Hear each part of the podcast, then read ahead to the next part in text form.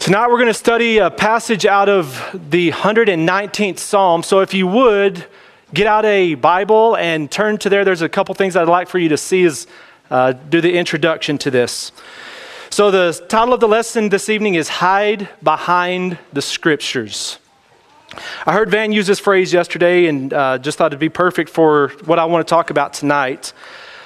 And it's us realizing how important the scriptures are and realizing that that's where we need to seek refuge is in the scriptures and hide everything that we do behind what we find there.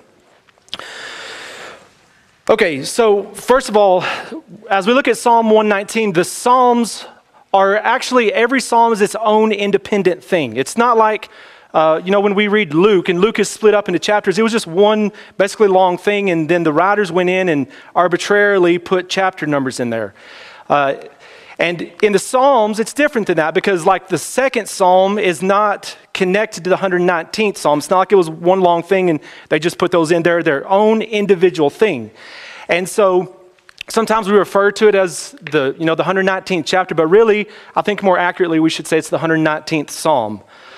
Um, I wanted to say this before I began, I, I forgot, but um, I, I, definitely didn't plan on giving this when it, whenever uh, I saw what Brent was talking about this morning. There's going to be a little bit of overlap here at the beginning, you'll see, but we'll diverge pretty quickly from, from what he was uh, talking about this morning with the Bible translations.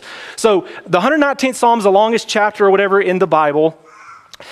The 119th Psalm is split into 22 sections. So if you look at your Bible, I mean, on the one that I have, I think both of them that we have here are like this.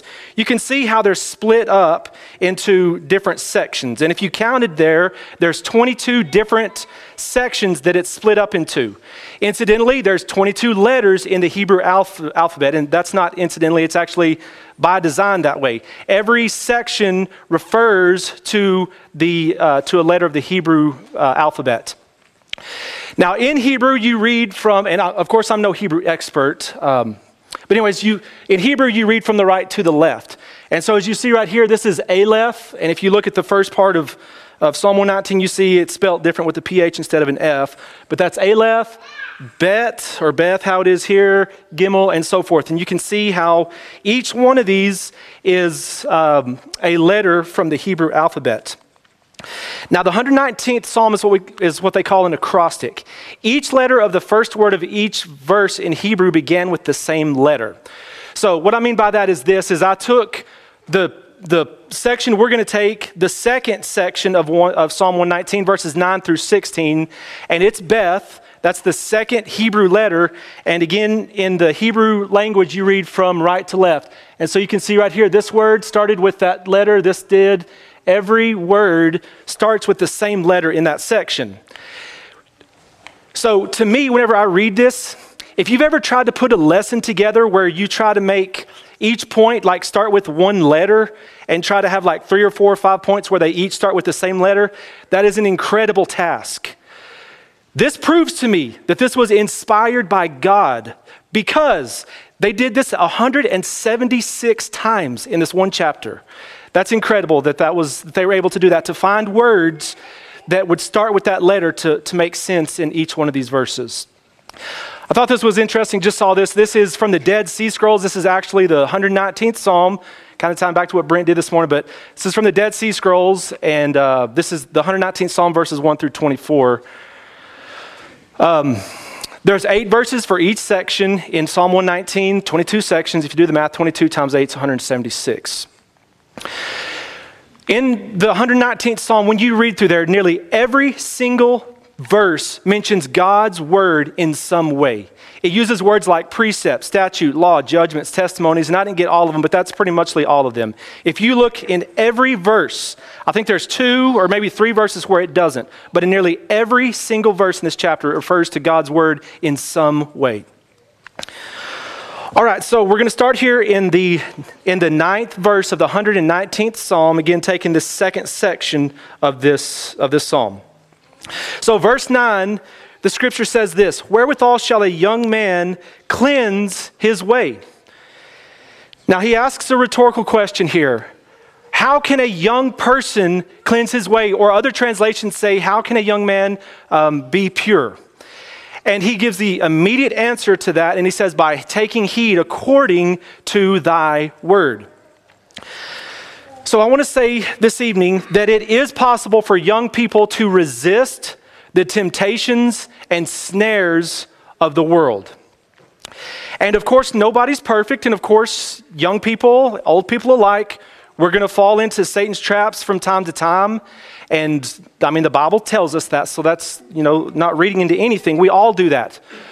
But for the most part, young people can resist the temptations and snares of this world. That's what this verse tells us. You know, the world lies to young people today.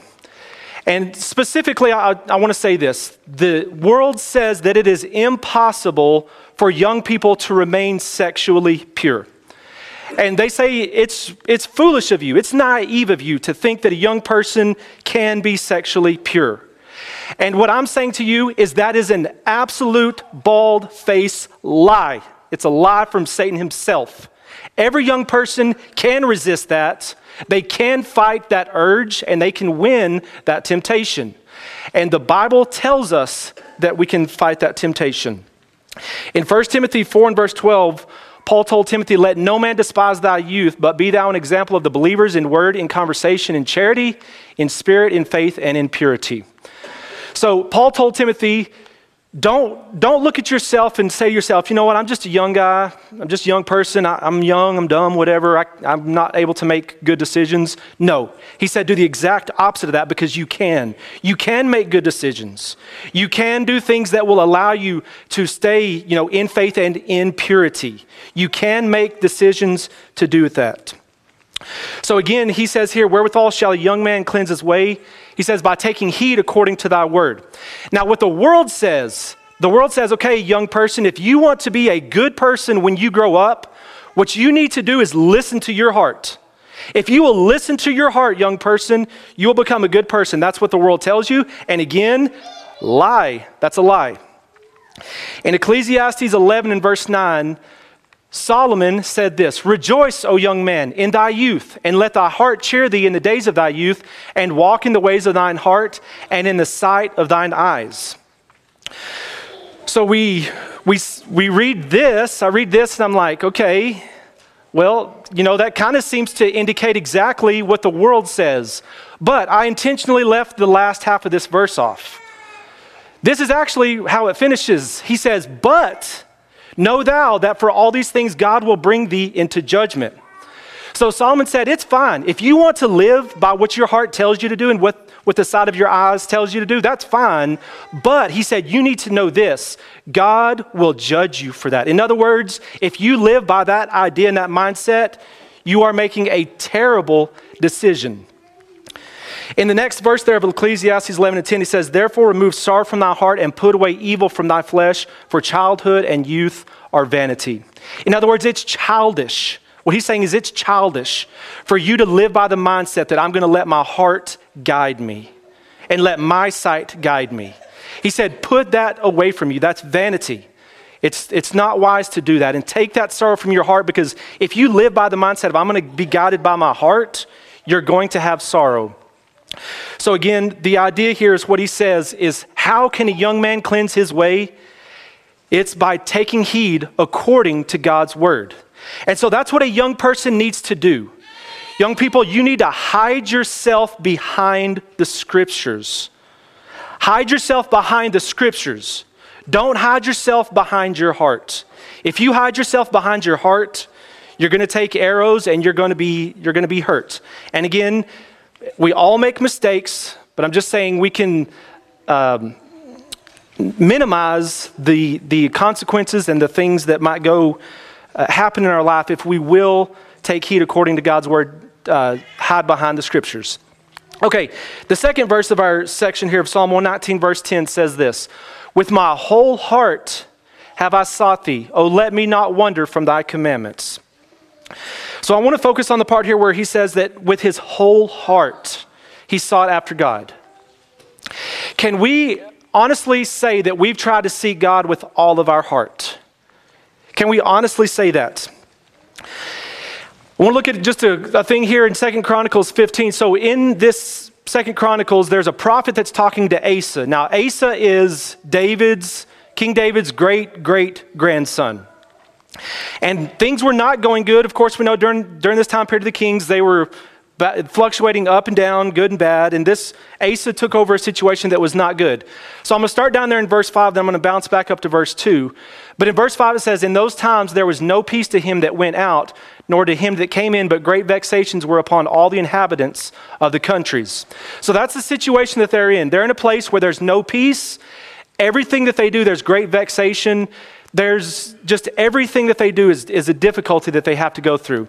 Now, I want to jump back up to verse 2, and it says, And he, this is speaking of the prophet, he went out to meet Asa and said unto him, Hear ye me, and all Judah and Benjamin, the Lord is with you while ye be with him. And if you seek him, he will be found of you, but if you forsake him, he will forsake you. Now, for a long season, Israel hath been without the true God, and without a teaching priest, and without law. But when they in their trouble did turn unto the Lord God of Israel and sought him, he was found of them. So the prophet tells Asa that, that they have forsaken God. And he said in verse 3, he said the problem that they had is they weren't seeking God, and he said that they were without a teaching priest and that they were without law. And that's kind of like one thing that Brent talked about this morning during the, the dark ages or whatever, where there was a ruling, a ruling class that had their own um, different version of what the Bible said. They had, you know, their own stuff and they were teaching people. And so they definitely didn't have the law. They had this man's version of what the law was, the exact same thing. And he says that was the problem is that they were without law. And that's the reason that they were going through this difficulty. Now as you drop down in verse 15 of that same chapter of Second Chronicles 15 it says and all Judah rejoiced at the oath for they had sworn with all their heart and sought him with their whole desire. He was found of them, and the Lord gave them rest round about. So these people decided in their heart they were going to see God with all of their heart. It wasn't just going to be, you know, whenever I get time in the evening, if I get time, you know, if I'm able to catch a catch a little bit of a nap, get a little bit rested, then I'll wake up and then maybe I'll study and that's not how they approached it. They had the attitude we are going to fully embrace searching God out to find him. And it says when they did that that they that God gave them rest roundabout. And as the prophet told Asa, the main problem they had is that they were without law. So they went and they found the law, they studied the law, and they were able to hide themselves behind that and to have that, that comfort and that peace, that rest. Okay, the next verse, verse 11 of Psalm 119. He says, Thy word have I hid in my heart that I might not sin against thee. So he says here, the psalmist says that I took your word and he said, I hid it in my heart that I might not sin against thee. And I realize that we could, you know, you, you could probably take this to mean several different things here. But for as long as I remember really thinking about this verse, I've always taken it to mean that whenever he said he hid God's word in his heart, that he literally was memorizing scriptures. And I know some people might think, well, you know, as long as you take general truths of God's word into your heart, I, I mean, I, I understand that and, and I think that would apply, but I've always taken this scripture to mean that he, he literally took scripture and memorized scriptures. And of course, he couldn't memorize all scriptures. That'd be impossible for, for anybody. I suppose maybe some people could memorize every scripture, but it's not saying we have to memorize every scripture, but I think it's good. I think it's a very good thing for us to, to do that. You know, in teaching, one thing they talk to us about is that there's practices and that there's best practices. Whenever you do practice, that gets the job done. You can teach, and you know everybody learns from that. But there's best practice, best practices that really gets the job done. And I think that doing what I'm saying is a best practice. If we can memorize Scripture and commit it to heart, I think it will put us in a very, very good place. And you know, some people might say, "Well, I'm just not the type of person to memorize scriptures." Well, why not? Have you tried? Have you really tried? Or have you just said that? Try it. Try it. I, I think it is a, a very, very beneficial thing to do that. You know, sometimes in, in my life, I try to find a tangible way to show God that I love Him. Sometimes I, I, feel like I'm going through my life and I get to, you know, like what I would consider a spiritual desert where I just, I just feel like, you know, I'm just everything's going on and I'm just trying to keep up with stuff and I just feel like I'm, I'm not in my mind where I should be relating to God. And, and sometimes I get to those places and I think, what can I do to show God that I, that I truly do love Him, even though I'm in a place where I don't necessarily feel it right now? What can I do to show Him that I love Him? And there's a lot of things that we could do and I mean like tangible, tangible things that I can do that do. And this is definitely one of those things that we can do is to memorize scriptures. And so I think a good practice is to think about a sin that is, is a problem for you. We all have sins, we all know ourselves, we all know the stuff that we struggle with. And what I would encourage you to do is to think about a, a sin that you're struggling with Study the scriptures and find some scriptures that relate to the sin that you're dealing with and memorize some of those verses. You don't have to memorize, you know, 50 verses or anything, but memorize a few scriptures that relate directly to that sin that you're dealing with. And and I think that's exactly, I mean, that's exactly what the scripture says. He says, I hid your word in my heart so that I wouldn't sin against you. And I think that that is a very good thing for us to do because it's us showing to God, saying, Look, I know I struggle with this sin and I hate this sin. But it's like what, what uh, Paul talked about, about the struggle with that. But it's me saying to God, I struggle with this sin, but I'm serious. I want this out of my life. Even though I keep doing it, I want it gone. And one thing for me to do to show to God that I really am serious about that is by committing some of those scriptures to my memory so that I can help fight that whenever I'm tempted by that sin. All right, next verse in verse 12. he says, Blessed art thou, O Lord, teach me thy statutes. Blessed art thou, O Lord, teach me thy statutes. I want to focus on the part here where he says, Teach me. So you can see what the psalmist is doing here is in writing this psalm, he's actually talking to God. And he says to God, Teach me thy statutes. Most people know that I'm a teacher, that I'm a geometry teacher. I talk about this every time I'm up here because a lot of you know stuff from that. But the, whenever I think about geometry, most of the kids that I teach in geometry, not all, but most of the kids I teach in geometry are only in my class because they have to be in my class. If they didn't, if the state of Texas didn't tell them you have to get a geometry credit, my load would be way, way, way lighter. I promise you that. And you know, if after church, if you know somebody came up to me and said, "Please teach me geometry," nobody, nobody's going to do that. I, I guarantee you that. Nobody wants that. The psalmist had the exact opposite attitude. He went to the master and he said, I want to know what your word teaches. I want to know what your statutes are. I want to know what you want from me. He had the exact opposite, uh, the exact opposite attitude of what I was talking about. In Isaiah 28, verse 10, he talks about the way we learn. He says, For precept upon precept, precept upon precept, line upon line, here a little, there a little. That's the way we as humans learn. Most people don't just learn whole big swaths of information at one time. Sometimes there are, you know, people who are, you know, absolute geniuses who learn that way, but very, very, very few people learn that way. Most people take one little bit of learning and then they stack and they stack and they stack and they stack. And that's the way that we learn. So, what I want to say is that we need to be open to different methods of learning God's Word.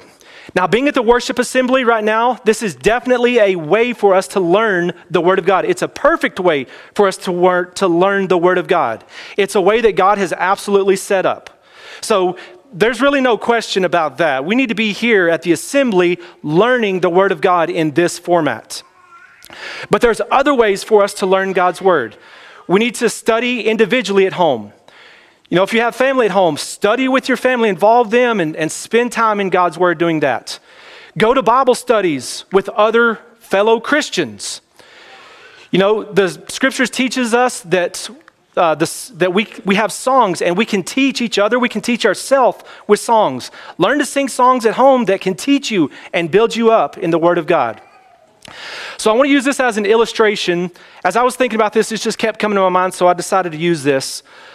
So if you've ever had a dessert like this where they take the jello and they just, they just layer it up like that, it, I've had it and I like jello. Um, I've got several jugs of jello in my refrigerator at home right now.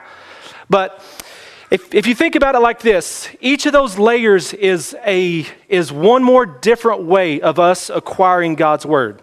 So if you think about this bottom layer here, this blue or purple layer, whatever that is, think of that layer as being like us learning the word of God here at the worship assembly. Okay? Again, that's a perfect way, that's the way God set up. So that's one way that we can learn the word of God. But let's say you were making this dessert and that's all you did is you put this one little tiny little layer of blue jello down at the bottom. You know, I'm going to take two or three spoonfuls and I'm done and I'm going to want more. There's not enough there. That's not enough. It takes these other layers. Okay, this green layer, like you studying at home by yourself. The yellow one, like you studying with your family at home. This one, like you studying with other Christians. This, you singing songs. If it was just the blue layer, you know, it, that, it's there, it's jello, it's good. But whenever you start stacking these up, one on top of the other, now we're talking about something. Now we're getting somewhere. And that's what we need to do is we need to take all of these different ways for us to learn the word of God and to to seek out those different ways so that we can have the same attitude that the psalmist said here teach me teach me i want to learn and we need to have that attitude and just layer it up just find all the different ways that we can so again, we're hiding ourselves behind his word. Okay, the 13th verse, he said, With my lips have I declared all the judgments of thy mouth. So the psalmist said, I spoke about your word. In the 40th psalm, which is, I believe, by David, the 119th psalm is not by David, but the 40th Psalm, verses 9 and 10, he says, I have preached righteousness in the great congregation. Lo, I have not refrained my lips, O Lord, thou knowest. I have not hid thy righteousness within my heart. I have declared thy faithfulness and thy salvation. I have not concealed thy loving kindness and thy truth from the great congregation. So he said, I preached about it. He said, I told other people about your goodness. In verse 10 is what I really want to get at. He said, I have not hidden, I have not hid thy righteousness within my heart. Now, what he's meaning here is he's saying he's not just leaving it there. I believe he's talking about the exact same thing that we're reading about in Psalms 119. He said, I put it in my heart, but he said, I didn't just put it in my heart and just leave it in there and keep it to myself and not let other people know about it. What he's saying is, it's in my heart, but he said, it just filled up my heart so much. He said, it just, just came out. He said, I declared thy faithfulness. Of course, just like what Jesus said in Luke 6, I'm going, going to only read verse 45. He says, A good man out of the treasure of his heart bringeth forth that which is good, and the evil man out of the evil treasure of his heart bringeth forth that which is evil. For of, for of the abundance of the heart his mouth speaketh. When we study the Word of God and we completely fill it up into our hearts and we're we're finding different ways to, to learn it. It's going to be exactly like what Jesus said here. And we all know what Jesus says right here to be the truth. Of course, it's the truth because Jesus said it, but we know it. We all know this from personal experience. You know, if a person has good things in their heart, that's going to come out, and generally they're not going to be too worried about that. Sometimes people have bad things in their heart, and as bad as they try to, to hide that, sometimes it just comes out because it's just filling it up. And we need to be of, of the sort where we are filling up our hearts so full with God's word that we can't help but just speak about how good He is to other people. Okay, in the 14th verse of, our, of the psalm here, he says, I have rejoiced in the ways of thy testimonies as much as in all riches. He said, I was, was happy, I was joyful in your testimonies as much as in all riches. Of course, you know, he's talking about just every, every riches you can imagine in the earth. What if you found a book that guaranteed that you would make a billion dollars if you read that book? Some of you say, nah, nah, no thanks, I don't want that. I don't want all that money to know the troubles that would come with that. But you, you know what I mean. You know what I'm trying to get at here. What if somebody gave you, said, if you read this book, I guarantee you, you will make a billion dollars if you read this book? And they said, if you don't, I'll, I'll give you the billion dollars. I guarantee it. You will make a billion dollars. Would you read that book? Well, Jesus said in Matthew 16, verse 26, For what is a man profited if he shall gain the whole world and lose his own soul? Or what shall a man give in exchange for his soul? Of course, Jesus is talking about the fact here that our souls, Each one soul is worth more than the entire world. The Word of God guarantees that if you read it and you follow it, you will secure a possession more valuable than the entire world. As the psalmist said, he said, I rejoiced in your testimonies more than all riches. In Psalm 19, verses 9 through, 9 through 10, he says, The fear of the Lord is clean, enduring forever. The judgments of the Lord are true and righteous altogether. More to be desired are they than gold, yea, than much fine gold, sweeter also than honey and the honeycomb. We cannot overvalue the Word of God. You know, sometimes whenever houses are appraised, appraiser will go in there and they will appraise a house for really more than it's worth, basically so they can collect more taxes from it, or, you know, anyways, that's my perception of the way that works sometimes. Um, you could not do that to the Word of God.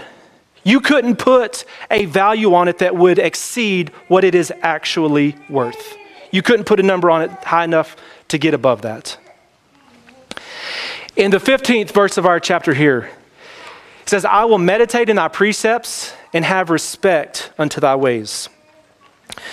I want to focus on the idea here of him talking about meditating, meditating in thy precepts. So the word meditate, you know, whenever I was a little kid, I always thought of like the Buddhists or whatever, you know, sitting there with their hands like this and sitting, you know, crisscross and, and humming and all that kind of stuff. That's not what it means. It's just taking the taking it and just putting it into our minds and thinking about it. You know, there was more than just cursory reading to get him to this place where he said he meditated. You know, if we are just reading the, the Bible as fast as we can to get, you know, a certain amount of words read in a, you know, in a day, we're not going to be able to retain that information so that we can think about it later. You know, that's one thing that they teach to little kids is, you know, as they're growing up is like, okay, you can, you can, first of all, you can understand what this letter is, you know the sound that it makes. Okay, then we can put letters together, you can make this word. Then, okay, now you can read this sentence, and then you can read this paragraph, and then boom, you're off to the races. But then the, the main thing is like, okay, you can read, but do you comprehend what you're reading? And that's the thing. Do you actually know what it is you're reading? Or are you just like, okay, look at me, I, I can read these big fancy words. Do you actually know what you're reading? And that's what happens when we're meditating, is we, we're actually able to, to take it in, to comprehend it, and to think about it. You know, using the Word of God is a process. First, we have to hear the Word of God. We have to hear it. And you know, it can stop there. Sometimes people can just hear the word of God and just, you know, just be done with that. It's just like, you know, in, in my class, whenever I'm teaching kids. Sometimes a kid's sitting there and, you know, I'm, I'm teaching them, I'm showing stuff for them, and they're writing it down. And then I come over and ask them later, like they're struggling with, like, okay, you wrote this down, so where, where is the thing? And they're like, well, I wrote that down because you wrote that down. I have no idea what that means. Like, okay, so here's the problem. You have to, it's more than just hearing it, seeing it, and writing it down. It's more than that. You know, like in Hebrews 4 and verse 2, he says, For unto us was the gospel preached as well as unto them, but the word preached them did not profit them, not being mixed with faith in them that heard it. So there was a group of people who heard the gospel, but they didn't mix it with faith. They weren't, they weren't thinking about it. They just heard it and they were done with it, and it was, you know, it didn't profit them. So we can hear the word of God, just, you know, hear the words and stop there. But after we hear it and after we comprehend it, then we can mull it over. That's the meditation part of this. We have to think about what we've read and think about how it fits into our world and how we are going to respond with that word of God. Then, the most important thing is after we've heard it, comprehended it, mulled it over in our minds, and thought about how it fits in with my life and how, how that can mold me and change different situations in my life, then it's putting it into action. I'm not going to read these verses, but Matthew 7 here, Jesus talking about those who built their house on the, on the rock and on the sand. Those, the, the difference in these people is the ones who built their house on the sand, they heard the word of God, but they didn't do it. The ones who built their house on the rock heard the word of God, and it says that they did it, and implied in that is that they thought about it, because if, if they just heard it and then they did, there's, there's obviously the process that's happened there. That they've heard it, they've comprehended it, they've meditated on it, and they've learned how to implement it to become wise so that they can be considered that person who built their house on the rock. Okay, for the last verse here of Psalm 1 of, of our passage of 119, verse 16, he says, I will delight myself in thy statutes, I will not forget thy word. So I want to focus on here, he says that I would delight myself in thy statutes. In 1 John 5, 3 and 4, he says, For this is the love of God that we keep his commandments, and his commandments are not grievous. For whatsoever is born of God overcometh the world, and this is the victory that overcometh the world, even our faith. It says that God's word is not grievous. And if you look up that word grievous, um, it means that it's heavy in weight. So God's word is not heavy in weight. The way a lot of people look at the word of God is they're like, oh, look at all those rules. Oh, wow. Really? And they totally misunderstand what the word of God does for us. And totally are, are ignorant of what God wants for us. They view it as being heavy in weight, but he says, John says that it's not heavy in weight. You know, when we follow God's word, it gives us victory over the world. It gives us victory over a lot of difficult situations that we may have gone through if we were following our heart instead of following His word. If we were hiding behind our heart instead of hiding behind the scriptures. And as we as we learn to, to trust in God's word, we should delight in it. And again, people who, who look at the word of God like that, like it's just a you know just a bunch of rules, they, they don't realize how good it is to follow God. They don't realize how good it is to be a Christian. And to me, the psalmist is saying, not only am I, am I doing your word, but he says, it's my pleasure to do your word. It's my pleasure to do your word. And that should be our attitude, is it should be our pleasure to serve him. Now, if you think about when a drug addict defeats their addiction through the power of God's word, what a delight it is for that person to overcome that difficult thing in their life accomplished by studying the Word of God. Think about whenever an alcoholic overcomes alcohol, it's a delight for them. Doing God's word becomes a delight because it allows them to defeat the thing that has kept them down and has kept them in the prison that they've been in.